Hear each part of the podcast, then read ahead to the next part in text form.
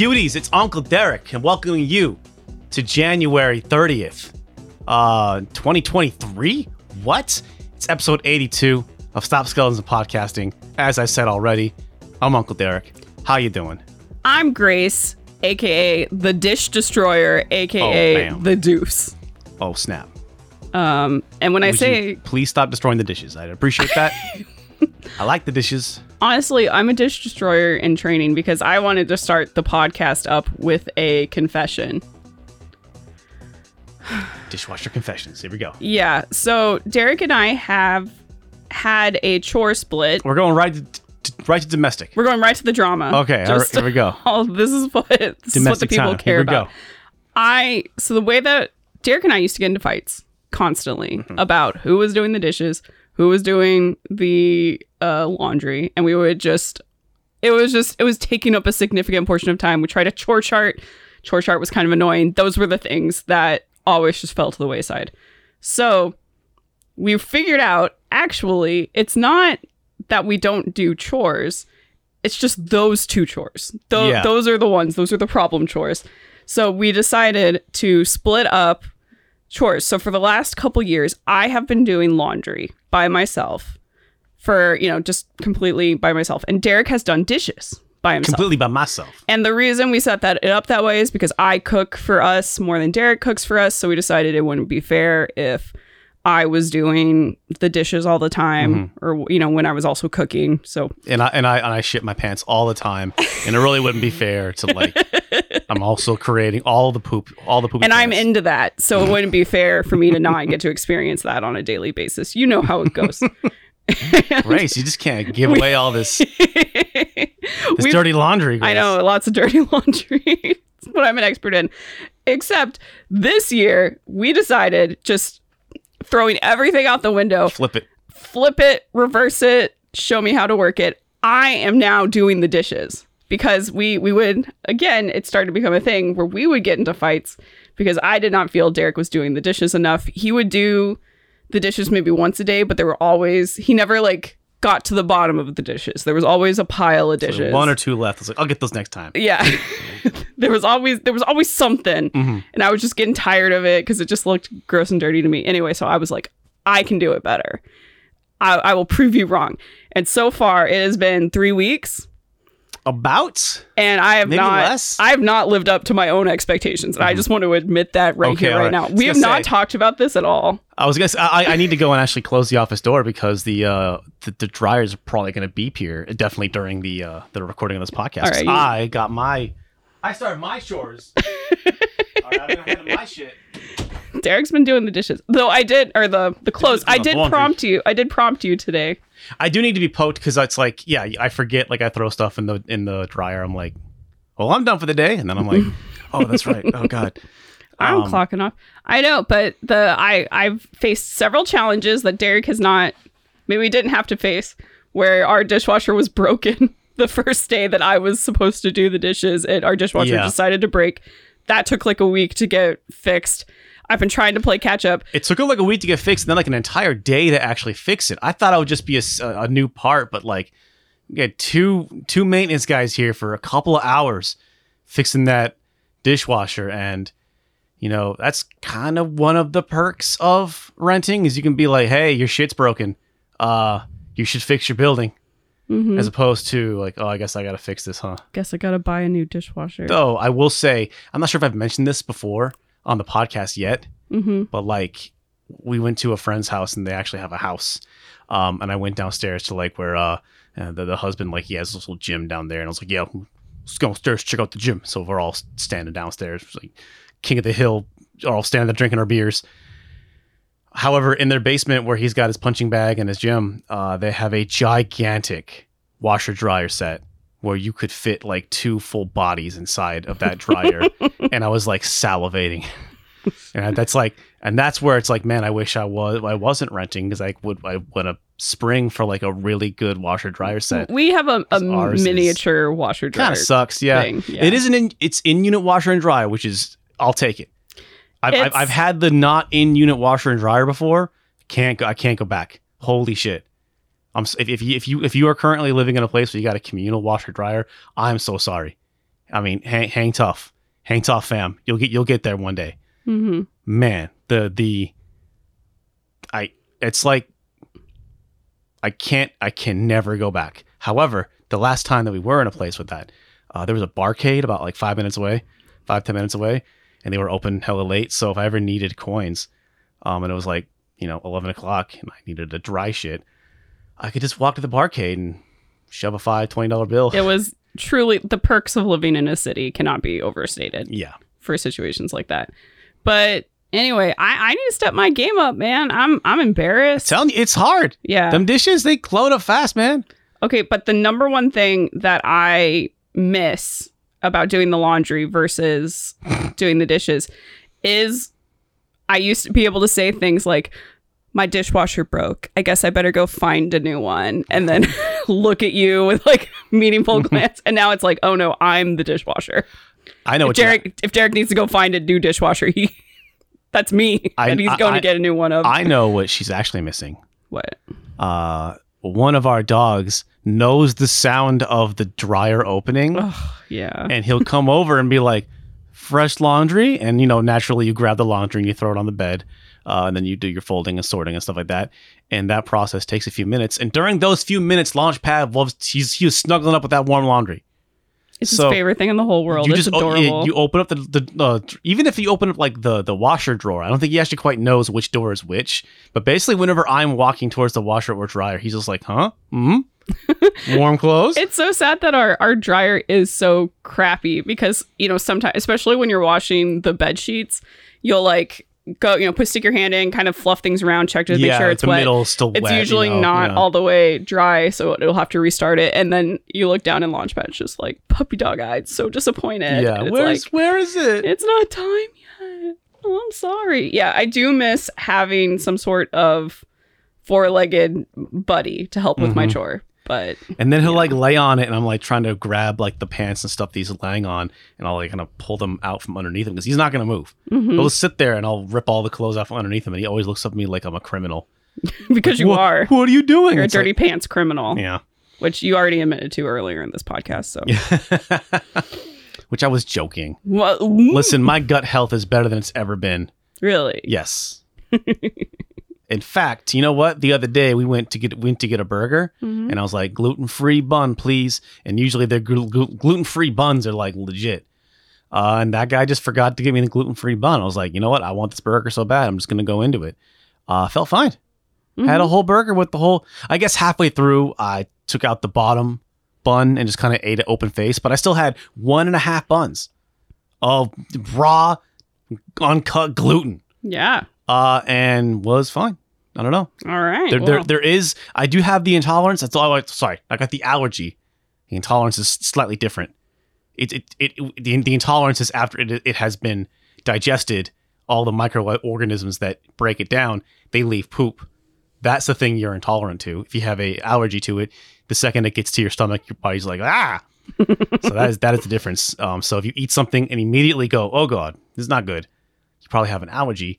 You eat something and then like maybe an hour, two hours later, you go, oh god, that might be an intolerance, and that's now you know. and now you know. But uh, I I guess I have a threshold, which also stands to reason why I had this allergy for 37 years and didn't even realize it. Mhm. so it was still it never really was a, that big of a bother. I just thought you went to the bathroom five times a day and that, that was normal. Well, now you know. Yep, now you know. now you know. All right. Well, that that's me. We we actually are a video game podcast where we talk about video game I mean, related yeah, in theory. in theory. Yeah, theoretically. Welcome to our video game podcast where we joke about the fact that we don't talk about video games that much, but we realize that we don't play video games actually. Just ever. it's like it's like there's I mean, I think there are people that are like, "Oh, so you're a YouTuber, you just sit around and play video games all day." It's like, "No, I think about a couple of them, I play a couple of them, and then I write about a couple of them, and then I edit and stare at footage of those specific games for days and days and days. yeah. Uh, and then when I'm done off work, I'm like, I just want to n- not think about that. I'll just hmm play House Flipper or uh, something kind of boring. Just imagine that you need to become intimately familiar with how the N60 how you import pictures and videos into very specific N64 DD games and then just forget it immediately like a week later. like, Yeah. That's It- it- that's his I just knowledge in, knowledge out. It's just my brain can't contain. I feel bad sometimes when I, I like I've, I've I've I've talked to some people like on Discord or something like that, or meet a fan at a convention and they ask me a question about something, and I'm like, yeah, I think that I know we made a video on that.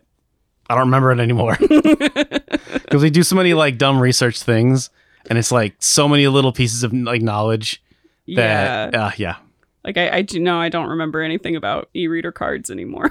yeah.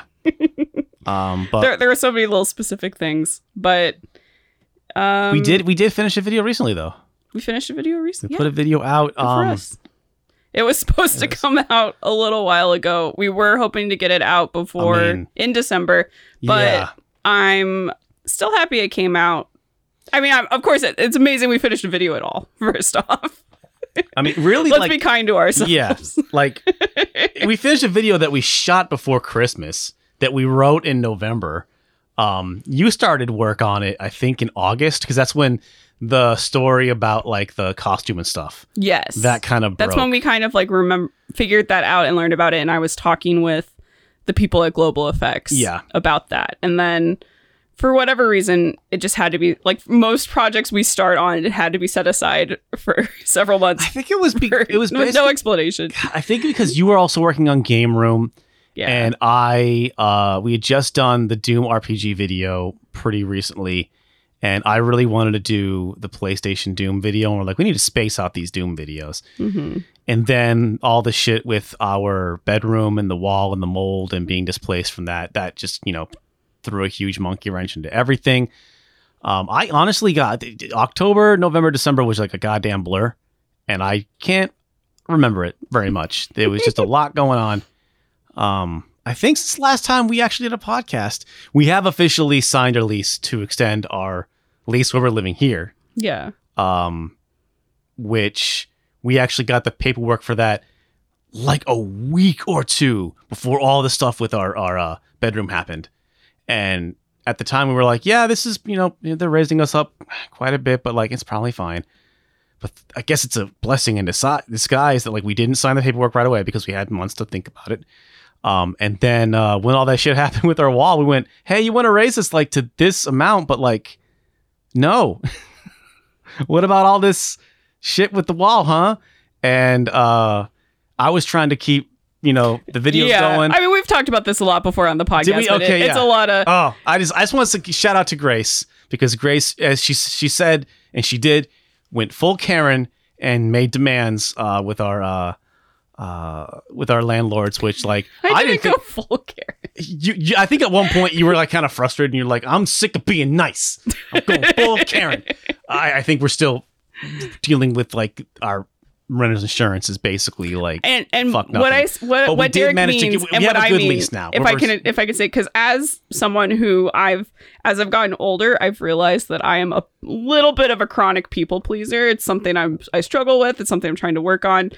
But when I say um, I'm going to start be stop being nice or I'm entering my villain era, really what that mean, meant is I stopped saying thanks at the bottom of my email. yeah. you know what I mean? Regards. yeah. Eat that. oh man, this this one's gonna hit him hard. the full Karen Deuce is a dangerous thing, says the chat.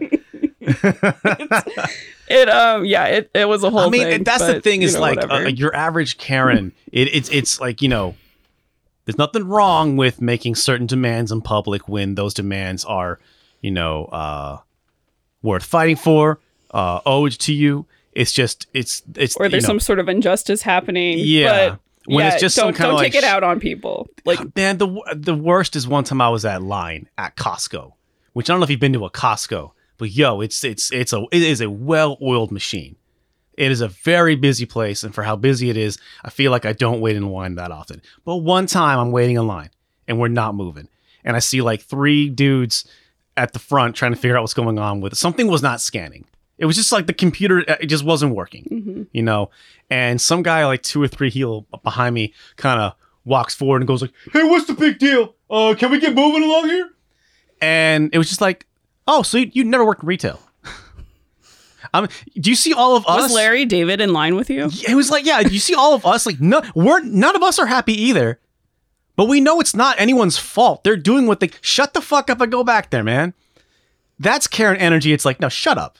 You Yeah. know, that's I'm about to go Karen on you for going Karen because like these people are working. There's three people up there. Clearly, I think he was like, I want to talk to the manager, and he literally stepped aside and said, he's right here on the computer trying to figure out why it won't scan. Um, that is bad Karen energy. Yeah. But like when I mean, listen, our landlords are pretty cool. I think our uh, repair people are actually pretty cool. They did repair our wall uh, in a timely manner. But then again, they came Ish. to us with this uh, lease and went 10 months for this much increase. And Grace went, no, 12 months, this much increase. And they came back and said, okay.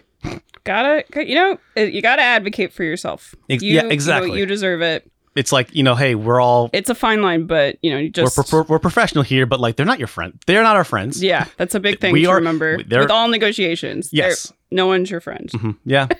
So, um, You're you. It's eight people. A group of eight. Y'all are at a restaurant trying to split the bill. There are no friends here. yeah. no, I only ate one breadstick, so Mm-hmm. I will be paying twenty five cents for breadsticks. Thanks. I didn't Bye. want the calamari. Okay, I didn't even didn't even make good calamari here. Okay, Did you know that most calamari is not actually from squids? It's it's pigs. Yeah, you know most it's pig- calamari. it's pig butthole. Yeah, i- i- and I ain't paying I, for I that. heard about okay. that somewhere on Reddit, maybe. You know how you cook calamari on a burning bridge? Because I'm not fucking all of you. not paying for the calamari. Um, exactly. so, but anyway, um, I think you want to talk a little bit about Doom 3DO. oh, just like I'm so happy Oh. that video came out. I'm so happy we didn't get anything wrong. I'm really grateful to, yeah, yeah. I guess, for all the research we did, and I know that sounds weird. I'm grateful to Yeah. myself for I'm being grateful. awesome. I mean, I'm grateful. but- Also, I'm great. Adam, uh, Adam did Adam did the edit. Um, uh, I took I, I I had to pick it up and kind of do the last about like twenty percent of it, and then also thanks to like Becky for like po- pointing out a couple of things, and so um, we made the post on Patreon, but actually. Uh, between the Patreon post and the YouTube public post, there was a, a pretty like about like a like a minute, forty five seconds more of stuff kind of tossed in. in there. yeah, and I, I detailed those changes in a post on the Patreon. Yeah, nothing, And- nothing super major, but Yeah. like it was. She, you know, she pointed out like, oh, you got this number wrong and this little thing here, and she's like, hey, by the way, can you shout me out uh, at the end? And then, and then she leaked the video. so I mean, funny. Like, again, like, thank you to Becky. Um, you know, this is actually the second time we've touched on this topic, but the first time we've given it like this much light. So we've uh like you know had been in contact with her for a little bit and she's been pretty cool for our, our little channel and stuff um and it was very very uh nice of her to watch the, the, the pa- patreon cut and give us that feedback. But i guess uh, some wires got crossed. I don't know but she uh posted the patreon cut um last uh, uh monday. Like th- that night i think we put it up on or not on the wednesday? I forget shortly after we put it up on patreon she tweeted it out So funny. She like tweeted it and then I think immediately went to bed. yep and was and we were just like, no. and like people were replying like hey thanks becky but i think this is a not a and i had to jump and be like yeah no this is nice but this is not public yet and i dm'd her and um and then she deleted the tweet uh which was you know it, it's it's whatever it's whatever you know it wasn't a big deal but it was very funny that this i think the first time that we have ever had a video leak um and it was a developer of you know was one of one of like the developers of a doom port Mm-hmm. you know, uh, which is just about the most cool. like Actually, a really influential developer. Period. yeah, like Since you know she's been been in it, she was like the first like professional esports person winner yeah, I- I ever. guess I'm not could- sure that that's in the video, right? Yeah, the um, uh, she won the uh, uh, Space Invaders uh, Space Invaders contest in 1980 and was able to parlay that into uh, getting like a computer or moving to I forget I, exactly. I but think a game development job. she- yeah, she was able to like yeah that was that was the start of her career was winning that and then she just kind of um just kind of kept fucking going from there and it's like yeah, like like helped make you know was very instrumental in Bard's a Bard's Tale, the Mhm. original one, or Bard's Tale. Bard, yeah, I think it is yeah but is it the is it a Bard's Tale or Bard's Tale I know is there's like maybe the remake of Bard's Tale? you know what I couldn't Oh. tell you I actually am not. I- I've only I've played a little bit of a Bard's Tale on the Ouya. And that's it. And that's it. And it was the remake one. Man, so that's I, almost I would like, like- to, call myself not an expert. That's almost like I love Resident Evil 4, but I've only played the Zeebo version. it truly, truly is. Um, but yeah, like it, so that I'm happy the video's done. I'm happy people seem to like it. You know, and it's I'm Yeah. I'm ready for the next one. yeah, I'm really happy with the reaction. I'm happy that it's out. Um, I mean, the whole team did a good job, but I also can't lie and say I'm glad that video is out of my goddamn life. It was just uh yeah, poor poor Derek had um it this video took a lot longer than we expected to edit and I part of that is because of how complicated it was um dealing with this sort of story we really hadn't ever done before in a weird way where where there's a lot of back and forth between like two people who we also don't have in the video like usually yeah. so um, there was a lot of like kind of complicated animation stuff and things that our editor had to do and then they had to kind of tap off the project. Derek had to tap on. So as part of that i've given derek the week off this week. Thank you Yeah. for being on the podcast This during is your week this off. really this is the only work related thing I'm doing this week. yeah. Um I um yeah, I'm what, what have you done today? What have you done today? Like what actually what are your this is like my Oh. you know what are you gonna do? I'm going to disneyland? Question. What what is your big plan for the week if you want to share that with I want to I want to like I want to play like here's the thing is I have learned that I need to do relaxation and recharging as two separate things for me. One is like, you know, lots of rest. Just sleeping a lot, making sure your sleep schedule's right and just taking it easy. I also need to have like procrastination tasks. I need fulfillment. I need to do stuff. I need to go to the gym. I need to uh, listen to some music, make some music. Uh, I need to, I, I, it's, I like being creative. The act of creating is actually a very relaxing thing for me. But with the channel, you know, there's always deadlines. There's always like the pressure of like, it's got to be good because the fucking rent's got to get paid. Um, and so uh, having low stakes creative time is actually really important. Or just even like, just like watching uh, a movie or like, yeah, listening to an album and just really kind of geeking out about the things I like about it. So, uh, yeah, earlier today I was futzing around with RPG Maker, and I kind of have this uh, little idea for a little RPG that I'm trying to kind of still learning out, like if I can do the thing I want to do and how. I really like when I look at a program and I'm like, what what are the parameters? What's what's like what are the edges here? What are the corners? What can I do? And what can I do inside this box? Um, and just kind of figuring that out and just I don't know, that's really fun. I want to do more of that. I want to make some more music. Um, and uh, you know, I you know what? I, I didn't really want to last night, but Grace kind of like was kind of pushing towards it, and I'm really glad that she forced me to watch uh, It Follows. You were like, I'm in the mood for a horror movie, and I was like, I don't know if I really want to watch a horror movie. But she's like and like, then "I- you were like, I want to watch this horror movie. And I was like, no, you don't. Because you want what I want. and uh, I um I, I thought that um I had not seen it follows. I knew, you know, heard all about it, and I'd seen a handful of gifs online, and I I thought that I had been spoiled on it.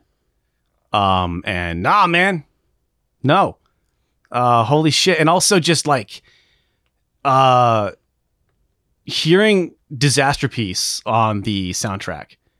And that is always so wild to me because I don't, I don't know Disasterpeace like personally but i remember being introduced to Disasterpeace who's a chiptune artist who also did hyper light drifter and fez and many many many other things but he's probably best known for the fez soundtrack and and this one um but uh back in like 2007 i remember listening to a podcast called the game wave podcast who are uh, they're called the pterodactyl squad or te squad which i you know what?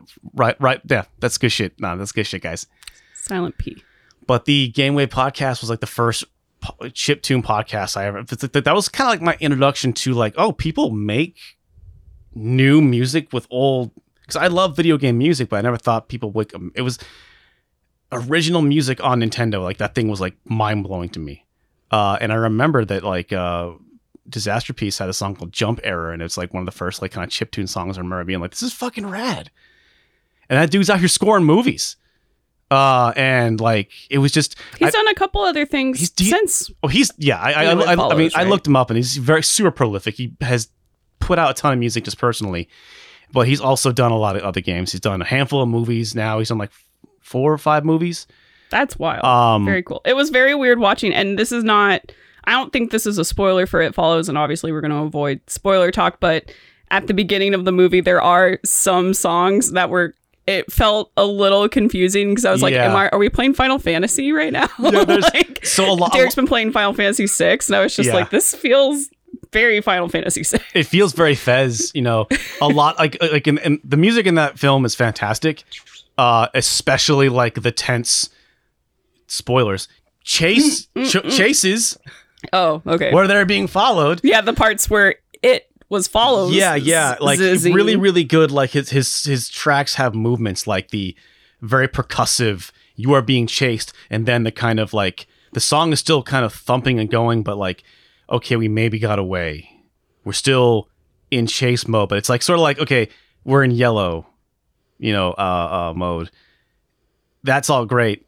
Before kind of the following happens and all of that, this moment we're just meeting the character and she's just like you know putting on makeup or whatever and she's like walking through the forest and stuff um and it's very just kind of like these big synth like kind of synth chords and it does feel a little out of place in a movie and not like i'm in a forest in final fantasy you know yeah.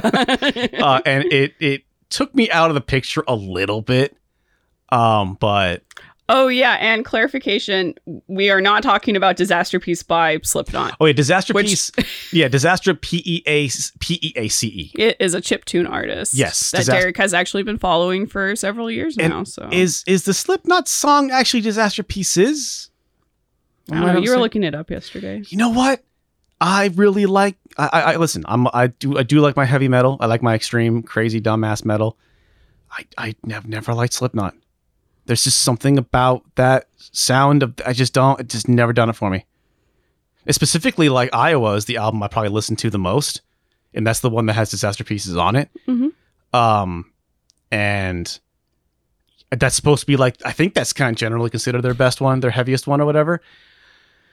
I don't know. There's just something about like the energy in people equal shit. Just like it just doesn't hit me. I don't know. It just feels it's very loud and aggressive, but like in a way that just doesn't work for me. I don't know. I've just never liked. I've just never been impressed with Slipknot. Mhm. I don't know. Sorry. Yeah, I mean, I don't. I, listen, I and uh, I'm fully aware I'm the weird one. yeah. Nobody's perfect. But, like. I guess I, I, I it, it was like you know Converge and Dillinger Escape Plan and like number twelve looks like you and uh, other other crazy you know Car Bomb and Cephalic Carnage was like that was my shit. Slipknot just wasn't wasn't it for me, man. Sorry.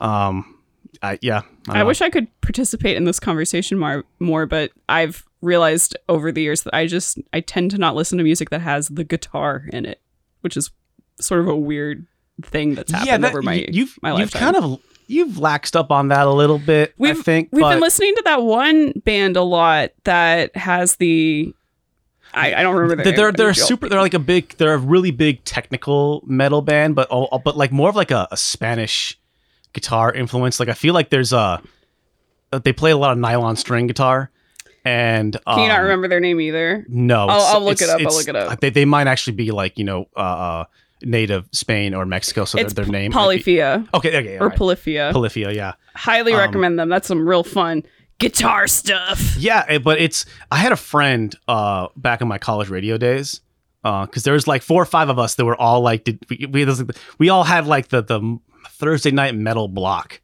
uh, and we all were just really into like the extreme crazy metal stuff. And you know, we had friends who were into the more indie rock or the hip hop stuff, and I had a friend who was into the hip hop stuff, um, and he was like, "I really like metal until the Cookie Monster shows up." But he's like, I can get, uh, I, the grooves are great. I really love a good riff. But then when the, the you know, he said, he would call it the Cookie Monster. And um, I I can agree. And I think for you, it's just that this band is is they're not just about the riff. They're a little more melodic with it and a little more showy. And they also have a handful of like uh, uh guest singers that kind of have a kind of a Hatsune Miku style. they who cross over with actually um i also i'm a really big fan of a dj i guess like a guy who does remixes called uh, shawn wasabi he's also he's a youtuber actually primarily and he some of the one of the vocalists that is on this Poly- Polyphia song, Mhm. or one of their songs is also on one of Is Shawn's that, is that songs. the, the, the so- countdown song or the it's the, Al- Al- ABC. yeah. Okay, yeah. Really like that song. It's very fun. Also, goddamn, shouts to Shawn Wasabi. Like, I'm not, I, I, dude hasn't put out work in a little bit, but like, man, he put out the album in 2020 and like front to back, pretty goddamn solid. And for a while, Shawn Wasabi was like pretty much every everything he put out was a goddamn hit. hmm And his, For, hi- for us, at least, I'm not sure how well it actually. man, his attention to over. detail uh, in his lyrics uh, and um, his melodies and just how economic and tight. Like he make, oh, man, no, I can, I can geek out on, on some Shawn Wasabi for a while. I think his, his stuff is pretty incredible. yeah. Oh, But- how do we get here? What are we talking about? Um, Where? How did we get here? I don't know. I don't know. I don't know. Well, in addition to watching, I think it was because we watched uh, It Follows. Oh which yeah, it fun. follows. But that Because, was, uh, but that's that's but the really, thing the only is- reason I, I feel like you were willing to watch a movie is because you were sort of on a break, and so you're like, Yeah. yeah, you know, it, it is five o'clock. I can, whatever, let's Mhm. do it. Yeah. So that that was fun. You've also played um, a couple of video games, and Oh, this man. sort of ties into a question we got onto the, the Oh, okay. Patreon. So this is from Sputnik, um, who says that they don't like character action games all that much. Could never get into DMC, Bayonetta, or anything else like it. Um, God of War was one of their very few, and now Hi-Fi Rush is added to the list. Where does it fall on your rankings of character action games? I'm not really uh, the person to ask. I think, um, though, I, I went. Just because you're not an action game guy. I don't play it. No, I, I don't play a ton of character action games. It's true. I've played the first God of War. Uh, I played. A, I played a little bit of Bayonetta. I need to play more Bayonetta. I really did enjoy Bayonetta, but like just for whatever reason, whenever I was playing, I just it, it just was. mm, I don't know. I remember when uh, Devil May Cry three came out. I was not super impressed with it, but I got way into Ninja Gaiden. Mm-hmm. Um, and uh, I kind of feel like Bloodborne and Elden Ring satisfy that kind of. I think people that play a lot of Devil May Cry and Bayonetta might might squirm in their seats to hear me say this, but like I I get that fix out of my Dark Souls games. Mm-hmm. So you know, if I'm like, Bloodborne is a fantastic character action game. If, if, if- Well, like there's you- no characters. Like you have to make characters. I mean, that's the thing. Well, so I think you we're, have to. Say we're arguing semantics here, and Are I we? yes. I feel like that's an important part because the care. It's. I mean, it's, it's, about the. the character action game is just like uh, you're one. It's basically a 3D brawler where you can do air combo juggles. You know, it's. but I think an important part that. is also like the aesthetic of having like the fun, witty protagonist who does silly, sassy things.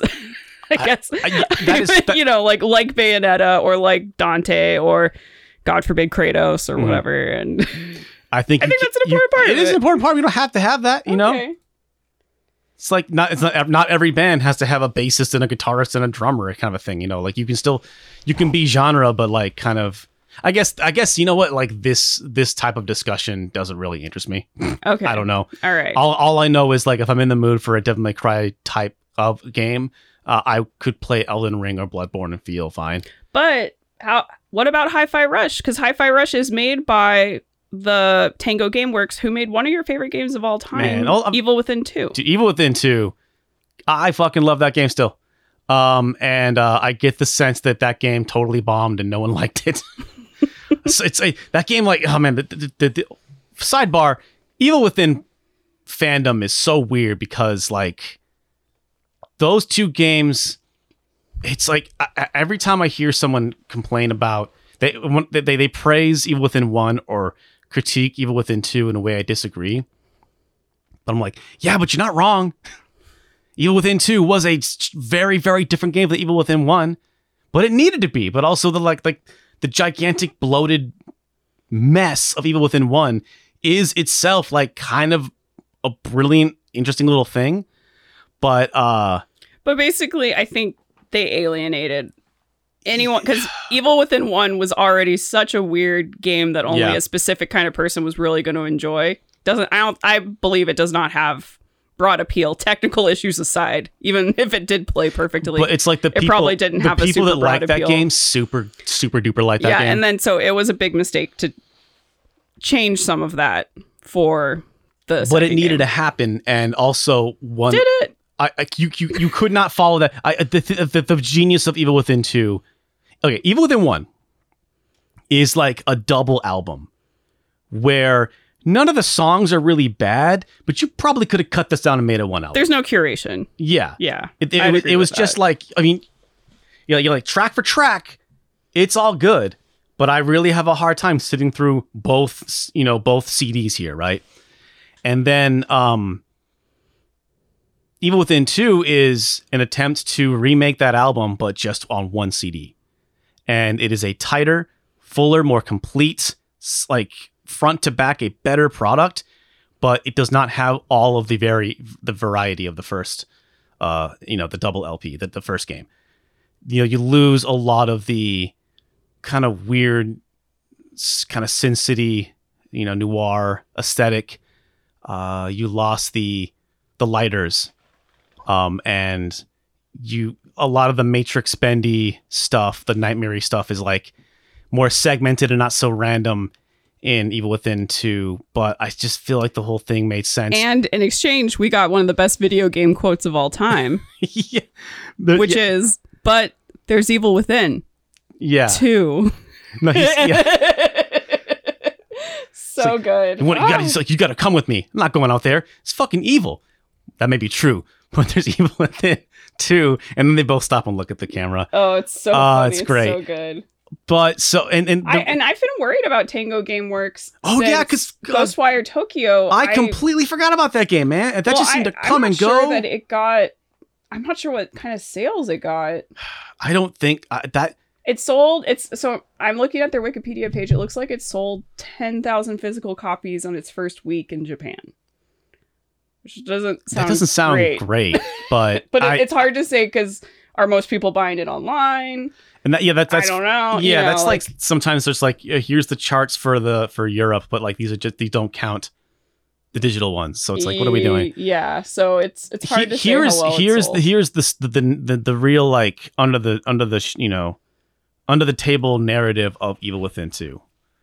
Shinji Mikami started his own uh his own studio after he left Capcom and he is a genius. His ability to craft game design, his attention to detail on just raw game design is uh you know nearly peerless in the era of video games. Um he needed to be saved from himself though. And by putting John Johanas in the director's chair for the second game, that was low key the smartest thing he he did for that game. Was he found, and this is something he's very good at. He found a very young, hungry, talented person, and he did that with uh, Hideki Kamiya with Resident Evil Two. Um, uh, he did that with um, who's the the, the fun spooky gal who actually quit, but uh, um, she's like the big, she's like the main art director for uh, the first two Evil Within games, and and uh, she did a presentation for Ghostwire Tokyo, and she's like, it's spooky, and she was all just like a super cute, really charming lady. Um, but she was in charge of directing Ghostwire. Then I think she uh, left to work at Platinum. I think she just kind of didn't want to be in charge of big projects and just kind of wanted. Maybe that was not the role for her. Mm-hmm. So But well, but anyway, I I want to bring us back around because I know I know Oh, I'm we could talk about Evil Within two forever. I, I'm, I'm going somewhere with this. okay, are It was just I so, but it felt like Evil Within two bombed, and I was like, man, so maybe Mikami made this decision, but like you know, the sales weren't there, and perhaps it was like not the smartest decision to put Johanas in the the, the driver's seat. But John Johanas is the director of uh, Hi-Fi Rush, hmm and I was just so happy to see the two of them together. It was just like, because I don't know a whole lot about this John Johanas, but like he just he was not there on Evil Within one. Suddenly he's there, and Evil Within two is a masterpiece. Seems like that he was a huge component of it. Uh, and then I I look at this game, and it's like, yeah, it seems like it's fucking great. what what is it? Because I I actually haven't. I don't really. I was not watching Yeah. this Xbox uh presentation where it just got Yeah. surprise dropped. So it is it is a character action game when you're doing combos, air juggles, and all that stuff. Uh, however, it is a rhythm based one. hmm So you are encouraged to land your button presses uh, on the rhythm. Oh God. Okay. And um, but that sounds stressful. it, it reminded me a lot of the uh, Hellsinger, Oh yeah, that um, that metal, metal Hellsinger, yeah, which which is such a cool idea, but man, didn't it quite didn't- come it didn't together for with me. Yeah, Yeah. I, I mean, Both of us tried it. We couldn't really figure out when when it worked. It was awesome, but most of the time we could not get it to work and could not play it correctly. yeah, and when I when I went to I went to Twitter and talked about it, and it really felt like people were like, "Yeah, I'm not getting it. I yeah, I don't get it." But a lot of people were also going like, "What are you talking about? I just what this game's amazing. It clicked with me right away. I don't even play music." And I'm just and I'm like, "Oh, but I, I actually do play music, and this. I wonder if it was It- because we were playing it. Maybe the Xbox port wasn't quite that good, or maybe it needed to be played on a keyboard and mouse. Like all I know." it might be something like that. is Hi-Fi Rush clicked immediately with, with me. I was getting the uh, uh the music notes, then the audience going, "Yeah!" when you do it correctly, and um that so the combat is fun, and I like that rhythm thing, and it just seems to click with me. But really, this game is fucking gorgeous, absolutely gorgeous, and it is really stylish, very cartoony. It's a little bit of it's it's it's very much uh jet jet set radio jet grind radio. Um but also with a lot of the kind of um steampunk aesthetic that seems to borrow a lot from border a little bit from borderlands um but it, it is basically this kind of modern game of like here's a living breathing cartoon here's a cartoon that you are controlling uh, and for me, like this is this is as good as graphics need to be. And uh, we were playing on Series X. Frame rate was fucking fantastic. I think one thing that helps is that everything in the world like pulses and pulses to the rhythm. Every just this very Ratchet and Clank style busy worlds with lots of uh, just stuff everywhere, but it's all like shifting and clicking and flashing to the rhythm. So there's just everything is telling you can never lose the rhythm. It's always there. Or you can push the select button or the whatever the, the left button is. The I don't know. To me, it's the select button. Oh, the, the start button's on the right. The whatever the button that is close to the uh, you know the D-pad. Um, and you can have a little metronome thing on the bottom. And I think what the the difference between this and maybe Hellsinger is, uh, if you if you're off rhythm, you just get fewer points and you won't be able to do your cool uh, finisher. But you will still do you will still make the attack. You you you will just be encouraged to you'll be rewarded for hitting uh, the rhythm. In metal hellsinger if you missed a rhythm i think it was like you just wouldn't shoot or your shots would be so weak that it was like you you might as well you have to be on the rhythm and you got nothing and also that game was first person i struggled a lot with like not only like you know keeping the rhythm but also knowing where to aim and where to jump and where to do all that stuff uh, and I feel like because this is a nice third person game with the camera control and it just feels like it's lower stakes. But I only got to the first boss and I really, really, really enjoyed it. But then I noticed that GoldenEye also came out. and I haven't gone back to hi fi since. Um, You you were playing Oh. GoldenEye on on the Xbox On also, Xbox, yeah. not not not the Switch version, which I've heard has some issues. the Switch version is apparently a straight conversion of the N64 game. So it's just straight emulation. Yeah, it is just. well, I guess they- they're both kind of emulation. No, but- well, this is well, this is more of a from the ground up remake because uh, the textures are way. It's like in 4K, and the textures are like super blown up in a way that like is not great. But the text on the Xbox version is so bad. It doesn't look like they ref- they did do the that. texture. Yeah, those are and like, it's just our we have a 4K TV, so it's just it's literally like blown it's out. so blurry. it's so funny. but I But everything else actually looks pretty sharp. yeah, I, I I guess it that the, the game is not hundred percent. Uh, there's certainly problems. Man, I couldn't really be bothered. Didn't bother me at all. I still I Mhm. played it for a long time. I do think there are bits and pieces with some of the collision and some of the the movement is not quite there. Um, man, I, I I literally got like two or three seconds away from getting the invincibility cheat. So my muscle memory was still there. I was still able to rip through. Um, I got all the way to the uh, the statue stage, and I've got almost all of the cheats. I think. Yeah, the invincibility cheat I didn't get, and I, I was at the, uh, the the the the frigate the uh, uh whatever the boat.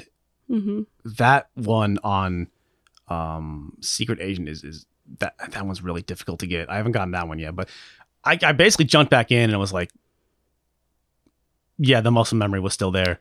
It was hitting enough of the marks for me and I guess the biggest disappointment for me was that they didn't somehow implement online multiplayer. there is clearly some shenanigans going on and and there, th- th- this game has always been stuck in a, a, licensing crossfire Mm-hmm. uh, because the game has multiplayer, does not have online multiplayer. Um, and it's also weird to watch the intro start up and you know before the ba ba wow ba ba wow, and it's just like the logo spinning, the heartbeat and all that stuff. Usually, you're used to seeing the Nintendo logo do one rotation then fade out, and then the Rare logo do one rotation and then fade out. Instead, it's just like the it's the rare logo that rotates like one and a half, maybe two times, and then it fades out. It's weird to not see that Nintendo logo Mm-hmm. at startup, and it also has like the copyright at the very beginning. It's weird to see like 1963 to 2023 on the copyrights. Like that's fucking strange. Um, yeah, that's it's weird, but this one's 4K. I think it's a different developer made it. It has online, but only local. But then again, the Switch version has online, but it's there's no matchmaking. It's only friends lists. Oh, okay. So like That's that's also disappointing. that's not great, but like it's yeah, man. Like people want to get on. And also it's on their expansion pack Yeah, service. So which it's I- like the extra extra thing. I I we, we didn't get it because it yeah it's We actually it's we canceled our Switch Online altogether, I think. So we Did we? haven't really Oh. Yeah, we haven't really I I was playing Earthbound um Oh, okay, maybe we didn't. the other uh, a couple months ago unless, unless I it need to expired on- over Christmas. I but need like, to get on top of whatever we're doing with our Switch Yeah. subscription. yeah. anyway. but it's it's the you know it's like the reason why we got the goldeneye remake that had daniel craig you know it's like nintendo published the game but microsoft owns rare but uh eoa whatever the the the, the, the weird company that owns the, the james bond uh, license Uh. they're like we're not going to release a james bond game that doesn't have a new bond in it It's got to have daniel craig I think so. The Wii remake was a weird compromise. All that licensing red tape, uh, and the and the Wii remake by itself is like fine. It's just like a you know a Call of Duty game, and uh, it's that that, that was such a weird game because it's like not. They tried to sell it like it was a remake to, or or was it was it was like oh this is finally GoldenEye HD, you know that we all wanted, and it wasn't that, but people were still like appreciated what it was in its own terms. Mm-hmm. Um, Didn't it use like Wii motion shooting? yeah, yeah, yeah. It's one of those I'm I'm so fascinated by that being an actually a good way to Oh, uh bro, do a first person shooter. you gotta play more Metroid Prime, and I know. I, I still I like- think I've I've only ever done the first level or yeah, I'm not sure if it it, it is it I haven't gotten very far. it is remarkable to play the Metroid Prime on GameCube and just realize how they they they pulled it off. It's amazing how good that game was and still is. However, Oh, and I, I am saying that the Wiimote is really good Yeah, for shooters. Like exact- I, I'm always like so impressed at how good it is and how some people I I there's a small but dedicated group of people who have moved the Wii like you know are able to use it on Steam games and Yeah. stuff like that because they like it so much and Oh, I man. those people are Metroid pretty Prime, fantastic. Metroid Prime Trilogy needs to come out again because playing playing that game on a Wiimote is like it's fucking incredible. It's so good. Um, and well that's the problem is that the Switch uh Joy-Cons don't work, you know, obviously Yeah. there's no IR blaster, it doesn't work the same way, so Yeah. it it wouldn't probably wouldn't be as good. But you know. but there there is stuff that ha- yeah it's it's a weird it, if the the reality is like not to get kind of keep further and further off topic here but like Nintendo never gave a shit about Metroid J- Nintendo of Japan has never really liked Metroid which is Mhm. why they were like some brand new company in, in America is going to make a first person version of it whatever we're going to do like the actual sequel to Metroid to Super Metroid on the GBA which is the of the most like of course, you know, sure thing in the world.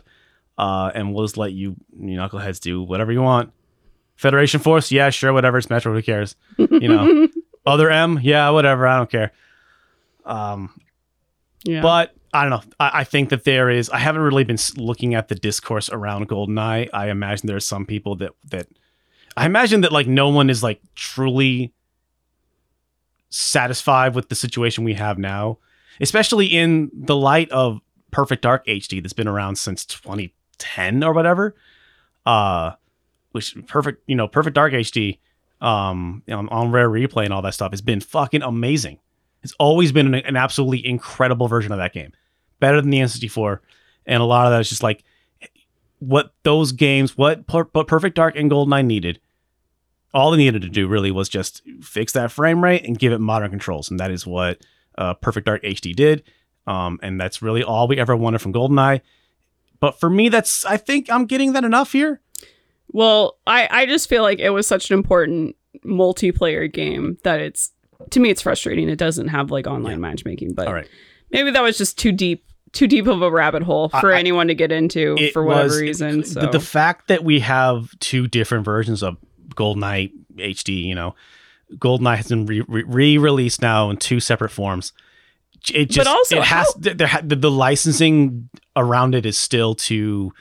This was the uh, this was the best we got. on a punching You know? weight note though, it is incredibly rare to get at, in this day and age to get such different versions of Yeah, two games. yeah, yeah. So it's, I mean, I guess they're not quote unquote like so different. Like we're not dealing with like a, you know, different campaign on one or something like that. it's not, we're not like in that, Yeah. cor- you know, it's not like that, but it's, not- not- not- something not to think like about. Not like a. Doom port or anything like that. I, yeah. Oh but, God. but yeah, but uh, I know that's how rare and wild and different and fucking weird this is. this, yeah. yeah. this, oh, the joys of copyright licensing. And I hope you're happy, Grace. The chat's going crazy because you did happen to say that it's rare for this to happen. You know what? I never realized it. Uh, I started the beginning of the ukulele video all those years ago. I said it's rare. We feel like we need to talk about a modern game. I did not mean that to be a pun. I remember that was one of the first few comments I got for that video. I was like, "Oh my god, why the fuck? What, the, what, the, what am I? What, what am I? Sleep at the wheel? What am I doing?" Um, yeah, Well, Yeah. I guess um, I I will just to kind of wrap up on this topic. I know Modern Vintage Gamer does great work. I have not watched his video yet, but a Oh, couple one days ago yet? he put one out. yeah. that I- man is a machine. No, yeah. I you know so I recommend everyone check that out. I probably will be checking that I'm out sure later Digital tonight. Foundry boys are on that shit too. Oh yeah, the boys. yeah, no, I, um, my life in gaming. I'm, I'm sure that there we had there. Listen, you know, you you know what you get from Uncle Derek and the Deuce, right? Mhm. Uh, if you want that super technical breakdown stuff, you probably should go someplace else. You know where to go. You know where to go. We got our little niche little corner of the internet over here, so you know what's up. And actually, back to questions. That was basically from Chef Matic wondering if um, the modern controls on the Xbox One makes the game feel too easy, almost like the game was designed to have bad control. No, no, but dude. I mean, you're you're someone who's been playing GoldenEye on a dual analog format like quite a bit. a little bit. I mean, no, like I, the the dual At least analog, for a video, most Yeah, recently. for, for the video, yeah. I, I still stand that like you know GoldenEye is similar to like uh, I would say like the Dreamcast version of Phantasy Star Online, and that like uh, it has an odd auto aim that is tuned just right. That I I think that if you kind of know how to meet the game halfway, you can sort of the game will pick up where you want to shoot and take you there. Uh, it's like you know you playing a playing an MMO like Phantasy Star Online. You thinking not having direct camera control or uh, uh, you in order for your attacks to hit, you have to be locked onto enemies, and that is 100% an automated thing. Sounds like a, a recipe for disaster. Sonic Team somehow back in the day made it work, uh, and I feel that I've always said that I think Goldeneye is a little rougher on the edges, but I think just if you the, they they tuned it just right. That being said, though, some of those missions on Double O Agent are fucking hard. That game is still super hard, and even with the uh, um, I- oh man, beating the silo on Double O Agent took me like four or five tries, even with the new controls and all that stuff. Like, nope, that game's still tough, I was there. and I haven't even gotten to like to the train yet. I was haven't there for all the like, cursing. dude, Aztec. I can't. I, ah, man, beating. I'm just, it's so funny because you're over there getting so stressed out and mad, or I guess you're having fun. It- yeah. it I mean, it's but you're just like, oh my god, oh, I'm an idiot. Woo! Yeah. You're just saying stuff like that, and I'm just over like playing Slay the Spire on the Switch, like Or you know, just it's like- being ha- in my head in clouds, like just having fun, and you're like, the first guy in the in the bathroom in the f- the facility that you can you you probably need to kill Mhm. if you want to on double O agent you don't have to. Sometimes that guy takes like seven hits. Sometimes you're like aiming at his heart and it's like I'm just somehow only hitting his his his wrist. And it's like nine hits. And he's not dead yet. Like what? You know. Other times I'm just like bam, hit him in the shin. And he's dead immediately. You know. So it's like this fucking guy right here. You know. yeah. All right, so to another remake of a 30 year old game. Um, have you considered trying the Resident Evil 4 HD product before the remake? This is from Oh. Nielsen. Um, as we know, you've played this game many times. Not not the HD version, but Yeah. what are what are do you have any plans to go do the HD version Man, like before the? I mean, I'm not even sure I when think- the remake comes out. Has that has it been announced officially? N- The date? I, I think it was March, but recently the date was like changed on Steam to like coming soon, and I thought that was a big deal. And I tweeted about it. Everyone's like, "No, it's fine." so I I think it's still probably set for like a month and a half. Um, yeah, I should go back and check it out. But if it's like if it is just like, hey, we made Resident Evil Four, but like even prettier. That sounds like fun, but like not to, necessarily. I mean, to a certain degree, you already got that with the Oh. VR edition of Resident Yeah. Evil 4. I mean, but the VR di- the VR edition, for what it's worth, that is just like the most polished looking GameCube game ever. It really was not attempt. It was it was it's a weird thing of like it's HD and it's super crisp, but it's like it still looks like a GameCube game, Mhm. you know.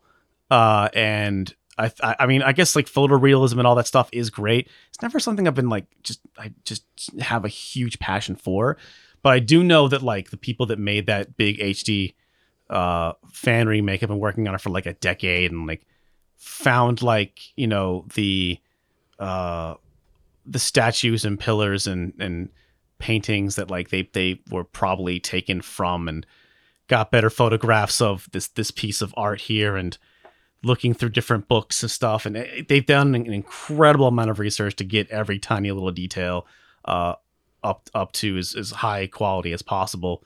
And so i need to because i really respect that journey but honestly like it's not really something i care a whole lot about Mhm. but I think we were just kind of so busy with all the bad ports, all the Zeebo and mobile ports that like I just was like, ah, I don't want to see really good Resident Evil 4 right now. Yeah. Oh, people And- posting link in the chat here. Okay, I just just download it right then. All right, y'all doing it for me. Okay, so Oh, and March 24th. 20, thank you, Spudnik, in the chat. March 24th is still the uh, release date for the uh, remake. yay. I'm apprehensive. We don't. It'll probably be good. Here's the thing: if that remake comes out and it sucks, we still have Resident Evil 4. So like, it's the lowest stakes possible. Or we can go back and play that, get that Dead Space remake, which is apparently fucking amazing. Ugh, I really want to get it, but I I still have a hard time doing 70 bucks on a a game that I've, Yeah. you know. I think it's I- 60. it's not 70, 60, right? I think it's 70 Oh, yeah. for the the current gen consoles at least. But that it's really, really good, super good. Um, Dead I, Space. I would is- love to play that again. So Yeah. 70 on PS5. We we 60 we, on Steam. we'd okay, be- yeah, we would be getting it on Series X. Yeah. So. Um. Anyway, so this is another question from Blake, and actually, is it a question? You guys ever find an extremely obscure video game reference on a shirt? For example, I have an unofficial shirt with Plato's Cavern advertisement from Snatcher on it, and everyone gets confused. And I actually, all all of your video game shirts are like that. I prefer that. Me too. I used to have a shirt that was um Well, you actually everyone here has seen your video game shirts because we really we get those for the show. yeah Though Derek, Derek's uniform is usually like video game t-shirt, pants. Yeah. Some kind of no jeans, I- just pants. a lot my first kind of video game t-shirt that I bought uh, I bought a shirt from Threadless. This is like 10 13 years ago now. But I loved it because it was a it was like a drawing of like what looked like, you know, a, a car accident, like a, a car was overturned on its side and it hit a uh, uh you know, um, a manhole cover or something like that, or uh, a, fire hydrant, and then um, but there was a red shell, Cute. Yeah. and it, it just it did not look like it was a video game reference. It, it looked like it was like oh, it was scene of an accident on a T-shirt. Weird. Okay, but if you look close, it's like no, there's a little red shell there, Mhm. and it was a very thinly veiled video game reference T-shirt. And that was that was I really I, I like them, but they're clever. You know, uh, I I used to have a a, a Devil May Cry uh shirt, even though I didn't really like Devil May Cry that much, but like. I would just tell people they were a metal band when they asked what it was. Like, oh yeah, they, they probably haven't heard of them, but they're, they're kind of an underground like metal band. And they go, oh, okay, yeah, sounds like one. and I was like, like two two double barrel shotguns around it, you know. So it looked like a metal band uh, logo for sure. I have a, a Pikmin shirt that has the. I'm a bad Pikmin fan because I don't even know their names, but the the bad guys, one of the monsters from Yeah. Pikmin on it, One of the big guys that can roll over on people. and has a red and white butt. Yeah, but anyway, so but the a Bulborb. a Chat- bulborb that chat is is saying? one hundred percent what it's Okay. called. Yep. And anytime I have been out and someone has known what that is, we have had proceeded to have like a ten minute conversation about it. It's always been very pleasant. It's like it, it's kind of a self screening situation where it's like Yeah. that you if you find the people who know that it's like really fun but most of the time you know whatever it, Mhm. loo- it looks cool it's cool I feel like though you have uh you know with the way music has grown, everybody can have a weird band logo, and the way anime has grown and changed and gotten so big, like weird shirts with the strange design, like it's not a big deal anymore. Uh, and so you can have a super obscure meme Yeah. or a reference to a band or a reference to an anime or a reference to a video game, and it's like I don't think people really uh. The, I, the, the you're probably not impressed, but I do think that there are people that like when they see it, they see you got, you know, we, I, I've, I've like the Silent Hill dog. you shirt. have a discerning eye yeah. I, I have a really fun uh, uh, shirt that's like a really cute picture of a dog at a, uh computer screen, and it's like the ending that it's the dog ending to Silent Hill 2. Another Jaime Ugarte shirt Yep, yep. Who I, I pretty much every, we we've just started adding like a a thanks to Jaime in Yeah. every single video we do because like all of most of our video game shirts are designed by him. He even designed one of our Stop Skeleton shirts, and ev- we always get like twenty comments that are like, "Where did you get that shirt?" So it's just like, it's like There you go. catnip. Like you know, dude's dude's a solid artist, and I do like his stuff. I don't mean to buy it. I swear, I just see a really cool design. I'm like, oh, that's cool, and I click on it, and it's like, I made shirt again. Oh, how did I do it? Yeah, I, I can't help myself. It's just his design's just like, man, yeah. All right. This question is from Levi. As a recent buyer of Sega Saturn, I fell down the rabbit hole of how insane its library is. Why Yeah. do you think the latter half of Sega's console output was so bizarre? The N64 and PlayStation had their fair share of weirdness, but the Saturn and Dreamcast seemed to have mountains of out there experimental or eyebrow raising games. Yeah, I um, I don't really have an answer for this, but I, I remember when Sega left the hardware business. Then they they said we're not making consoles anymore. At the time, me and my friends in you know high school were like, I thought it was a bittersweet because it's it was like so sad to see that like we're no longer gonna have like a Sega system anymore. That's just fucking strange.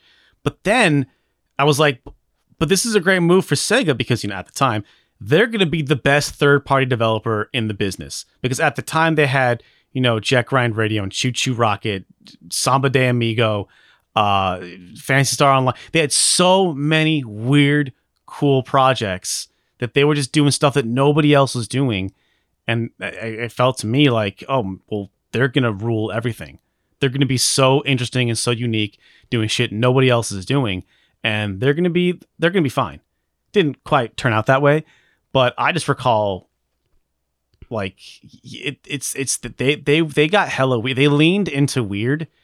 Well, I think it, was almost a, worked for as them. a brand, it's one of the major things that distinguish them from the competition.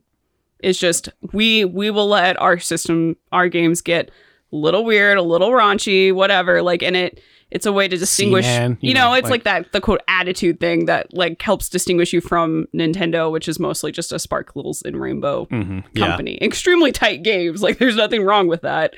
But it, it is a way to distinguish your brand, I think. And I and then also when you do stuff like that, that tends to attract other people like that. I Yeah. think. I and I, I think that might be part of the reason.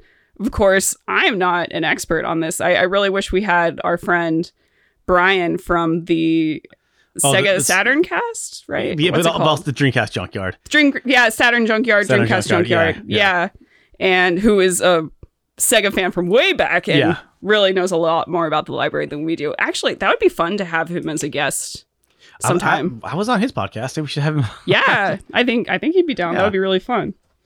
I, but yeah, no, just yeah, Sega was on some other shit, and I think to a certain degree, like uh, Nintendo has now kind of filled that role when you look at what Sony and Microsoft kind of bring to the table, their first party output, and then you got Nintendo over here doing Splatoon, uh, Animal Crossing, and, and that type of stuff. Like you know, they're kind of like the new, almost like kind of bomb throwers that are just like upending and just challenging and really they kind of take they, I think they took the Sega playbook, but they knew how to time and space to how to time out their releases and how to hone their craft and really like polish their shit.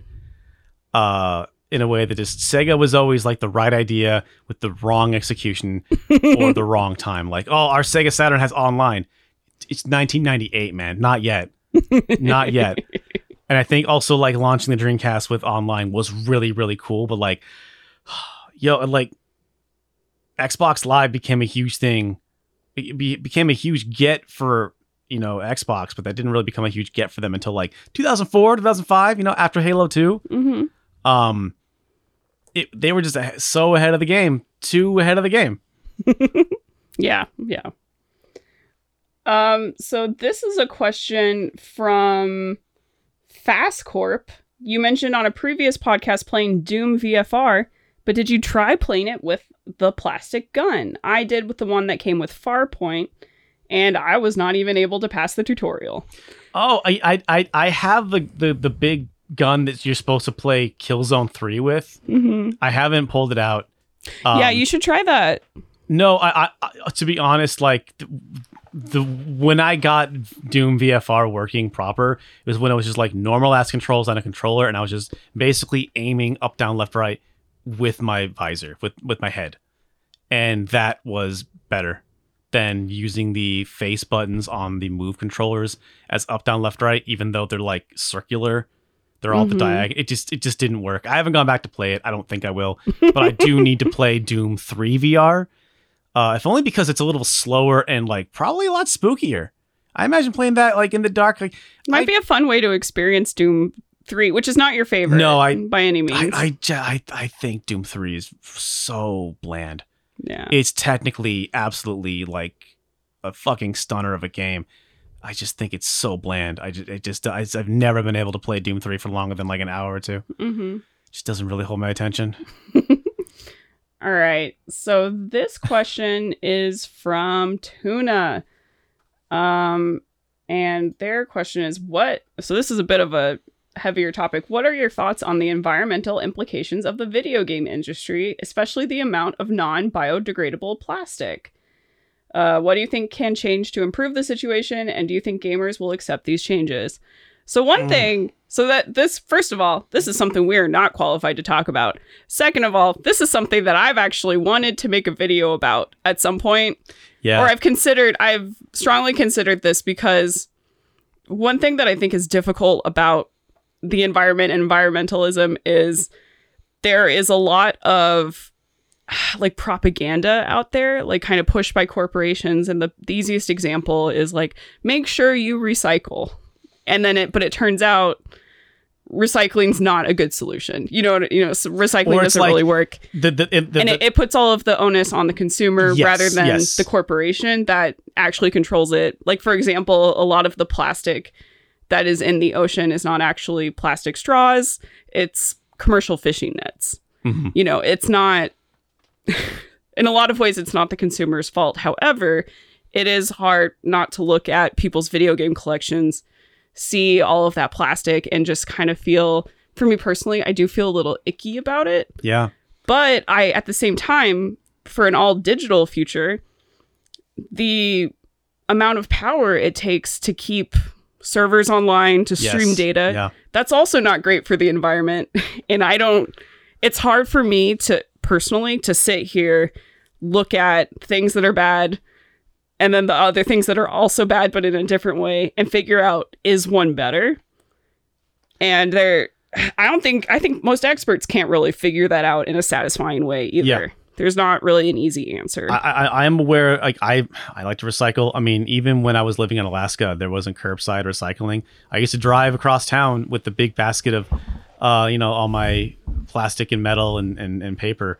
Uh, and I would drive across town to the recycling place and put it in there. And while I was walking around and putting my various pieces of garbage or pieces of recycling away, I left my car idling.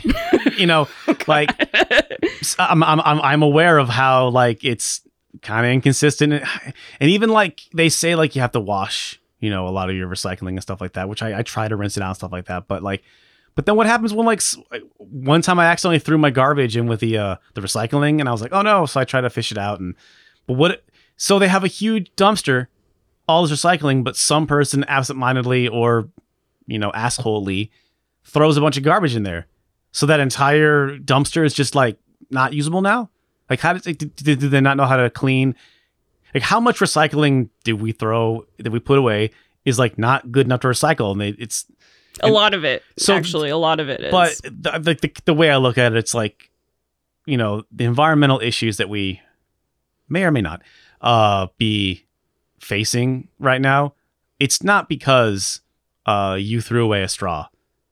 It's because, like, you know, there's or gi- or you like, got rid of your video game boxes or something. yeah, it's it's because like there's gigantic, you know, leaks in uh, pipelines and in the ocean. Mhm. Uh, it's it's you know Exxon Valdez. I'm from Alaska. I'm aware of, of this type of thing. Uh, you know, pipelines are good for e- the economics and business and stuff like that, but it is not a uh, it is not a question of of if but when they break. And you know, um, and and we have systems and set. It seems where they don't have to. There's no accountability for them. So I also think that it's like, hey, the time it takes you to walk you know, take your bag of recycling and take it to a recycling dumpster or whatever the time it takes you to sort it, whatever. Uh, you know, somebody left a fishing net, somebody there, there's some oil being spilt somewhere that it, doesn't yeah. matter. There's a in, a, in a lot of ways, your time is almost better spent just directly doing, you know, creating action, like harassing those companies, trying to start a movement. yeah, Than it is recycling because a lot of our recycling does go to the trash, and Yeah, also it also is energy efficient in its own way to recycle. or or, or people just like boxed up and send, send it to China, and China's like, we don't fucking want this, and they throw it in the ocean. You know, um, so, yeah. So, ga- I mean, games yes, aren't the major aren't the major problem. I I do think that sometimes it's hard not to look at like figurines and just the kind of Funko Pops, man, Funko holy Pops, shit. the ephemera of capitalism, Yeah. and just not kind of feel a little icky. But at the same time, I do like those things. So and and also it's like Hmm. you know that idea of like you know man society sucks yet you live in society huh and it's like well, i don't really have a choice though you gotta understand that like there's some stuff about you know uh, our culture and you know our economics that i'm not thrilled about but uh, there have been powers that have worked extremely hard to, to make sure that i don't have a choice. Uh, we we get some uh, we got some uh, uh, some dog uh, prescriptions in the mail. And we got three different dog prescriptions in the mail, and they're just little bottles. But Chewy sent us three full boxes, like you could probably fit like a single shoe into, not quite full shoe box, but like gi- for the for the size of the bottle of pills. They sent us three gigantic boxes, and you know I think we've all ordered stuff from Amazon and been like, why is this box so huge? Like, what's with all the shit? What- it's Mhm. you know, and it's I believe it's some form of propaganda that like, oh, if we got re- reusable bags and if we recycle our garbage, we'll lower emissions by five percent. It's like, yeah, but all of these corporations did their fucking part. We'd probably do a hell of a lot more. Uh, and why is it on me? Why why do I why am I the only one feeling bad that I uh you know didn't recycle that bottle of Coke? yeah. Why can't Coke feel bad that they're Exactly. literally? So I, I'm kind of like, I do what I want because I guess I feel good about it, but like, I know that it doesn't really make that big of a difference, and uh, it's not really on me. I didn't create the problem, to be honest. It was I didn't create the problem, and that's me, not me to, to, to fix it. So, but once again, we are not qualified really yeah, no. to talk but, about but also, this. uh, if this shocks you, I've been reviewing retro video games, and I'm f- I, I recycle stuff. I have my old games, and I'm finding new ways to have fun with them. That's true. So this is what I've always done. I bought, Re- well, it's more it's reduce, reuse, and then recycle is supposed to be the last step. yeah, But you know, whatever. So even even then, outside of the issue of physical goods, I do want to underline that the internet itself and accessing like streaming things, Yeah, yeah. things like that are are also and like a yeah, it's not great for. we. I feel like we. I've never heard that, and I don't. When hey, when Netflix puts out the new season of uh, Stranger Things, and it's like ultra 4K HD, and like eight billion people are streaming it all, like, where's that energy going? You know, let, let's say like uh, this this the future of Xbox is just it becomes an app that you download on your phone, you download on your TV, and uh, you just get Game Pass and you stream the new uh, Hi-Fi Rush, the new Halo uh, to your TV. You don't even have an Xbox anymore. And let's say that they can get you 4K, 60 frames a second, but like what the machine is is powering that, Mhm. and what kind of emissions are those doing? So I guess I really don't line, know. I don't know. don't trust anyone, yeah, it's especially not anyone who's trying to sell you anything. yeah. And also subscribe to our Patreon. I I, mean, guess I don't know. listen, there- there, there's no. Uh, I'm not thrilled about it either. no, you know, I, no, I, I yeah. don't, I don't have the answers, and I'm not thrilled about it either. Um, yeah, that's really it's it, it, It- feels yeah, It's hard to talk about because it, it is so. 'cause it sucks. It sucks. it sucks so hard. But um, we got one more uh, question from Goodwin, and I wanted to ask it last because I oh, okay. I feel like it's more of a fun question for us. But um, what goes through your head when deciding what footage to show in a video? How do you Ah. decide between gameplay footage, a graphic, a pull quote, event footage, and cuts to Derek? Um, the cuts to Derek stuff. So I I'm a firm believer in, uh, like I have ADHD, I have dyslexia, I'm dumb. So I You're not dumb. I I have Don't don't call my friend Okay, dumb. All right, sorry. But I, I, I definitely empathize a lot with if a story gets overwhelming, too complicated, you know, it's difficult to follow. And I do think that like if a story is too complicated, that you know is sometimes that's on the storyteller, right? And so I do think that there are uh, uh, for longer story bits when things get really complicated, it's good to have a live shot where uh, if you go back and watch some of our, longer videos, there are moments where it cuts back to me and I just basically recap what we just said in a smaller way. And I, I it's sort of like you have to have these like, okay, folks, so let's wrap up. Let's let's make sure we're on on board. And I will just, you know, recap what I just said for the last two pages in one big paragraph. And I think having me say it looking at the camera is more engaging to people. And so, uh, ideally, you watch our videos and they feel like they're we're, we're never moving too fast or giving you too much information. Um, and you can follow them. That's something I, I, I stress about a lot. Don't always nail it, but it's something I think about a lot. So that's one example there. So that's one. Another example is if we just don't know what to put on the screen, we will cut to Derek. there are some times where I'm like, man, I don't want to fucking deal. Yeah, shoot that live. I don't even want to think about that paragraph. Holy crap. Yeah, no, shoot that live. Um, for using gameplay footage, uh, I think one of the few things I learned in college that I still use to this day um, is I had a professor tell me in like, man, Western Civilization 101, like a super basic beginning class. But he said, uh, when you write a paper, and I think this is true for when you make a video, your audience is intelligent, but they are uninformed. Uh, they are not stupid, but it is on you to present your case and make sure that they are they're keeping up with you. Right? You're a tour guide. If you're walking too fast and leave everybody behind, that's your fault for not matching their speed. You need you need to stay with the group. You gotta stay with your audience. And so I think if you're gonna use gameplay footage, like if you're playing like a JRPG, you wouldn't use like you're playing the JRPG and you're like you leave the town and you go, wait, did I equip that sword? Hold on, go to my menu. Okay, I equipped it. Cool. Yeah, all right, let's go forward. That's not footage you'd use of the character on the screen walking, stopping, opening up a menu, and then closing the menu, and then walking again. Out of context, that is very terrible footage, and it's kind of confusing. Like, why? Why would you show that? Yeah. It- I mean, we also uh, try to avoid having text on the screen Mhm. at all. Yeah. If we have gameplay footage on and we're talking, because it's like, it's a lot. it's it's really important to think about like out of context what is what what is a good thing that explains and introduces what you're showing? Yeah. Or even when you're talking about something in a game, make sure you are showing that thing happen in a game, which is not a thing everyone does. And you don't and you know what? You don't really have to. That is not a super hard and fast rule, hmm but you do have to be careful you're not showing something that you're doing opposite, you know. At the end of the day, it is a YouTube video and sometimes you can get really just inundated with like trying to get every tiny little detail right and it's like at the end of the day it's you know it's it's it's just a YouTube video.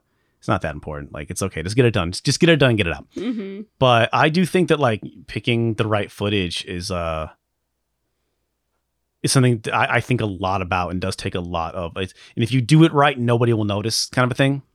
hmm But you know, um, uh, in in you know like for for the in the Doom video, there was one shot that I left in for a while where, um, right before I cut to another piece of footage, I fired my shotgun and I hit an enemy and it you know he started he blew up. But I only showed that like one or two frames of it and then I cut something else, and that was always like it really I had to change that because to me it was really distracting. I think it's a good rule of thumb: show the full action of the thing you're doing. You know, uh, I had to kind of think, oh, let's move this just like two, three frames over before I shoot the shotgun, hmm and then I think that then the cut was fine. Yeah. Uh, The other other things like pull quotes, graphics, or you know event footage or like commercials is a big one that we use for B-roll. Yeah. I think that a lot of that comes down to does it emphasize what I'm trying to say? I I am a person who I like to have quote like pull quotes or you know specifically when there's a moment like I guess in the Doom video there were just reading the interviews with Randy there were so many parts that were just so hysterically it's Mhm. hysterical that I'm like I I think me telling you hey this guy said some stuff that is just really bullshit yeah, and then moving on, it would be so much better t- for you guys to hear what he said. because that I feel like that explains it the flavor of what's Mhm. going on so Yeah. much better than I could just trying to describe it to you. the o- And it, it's really you just gotta kind of make those decisions by feel. yeah, it- the the hard and fast rule is that like it needs to support the story, and you have to be able to move forward and make sure your audience is with you. And we could have just had just Doom footage playing while I was reading these quotes, but there were so many of them that I was like, we need to have them on screen. and it would be weird to only have one of these long quotes on screen. So we kind of have to have all of them on screen. And then you know, Adam uh, went the distance. That was his decision to uh, make kind of recreate the Doom text scroll for those quotes. Uh, and so you know, that's where the collaborative, uh, the, the collaboration comes from. I really liked that touch that he added. Uh, and you know, I, I think there's a little bit of. A, I also kind of like a, a bit of a believability. Like if you kind of just say this guy said this thing, I think if in a video you have a lot of quotes and you have a lot of claims, but you're not presenting any evidence, I I do kind of think like, did he did that person really say it? Did that that really happen? I kind of start to wonder. You you might lose me a bit where I don't know if I really believe you, Mhm. or it's like you're not really putting in the work to really convince me or tell a, a good story. I, to me, it's just you know, I feel like what we do at the end of the day is basically like a lot of it is just comes down to storytelling, and you just need to be a good storyteller, and uh, if not only for your audience but also for the fact that YouTube is a very competitive place. Anybody, there's a billion videos. Anytime they are watching a video, there are a ton of videos all on the right that they could be watching. They're probably about the same topic. Yeah. so I, I do think it's worth uh, trying to be a good storyteller and putting in the work. But then, you know, split the difference between that and don't make it perfect. It's, you know, make something you're proud of and put in the put in the time. But it's not like don't make it perfect. It's no, it won't be perfect. no, it won't be perfect. And but no, but like still put in there's a lot of shitty videos out there. And you just put in a little bit of effort, you'll be better than a lot of them. It's true. I mean, yeah. And those people but those videos might be more popular than you, and that's just how it goes.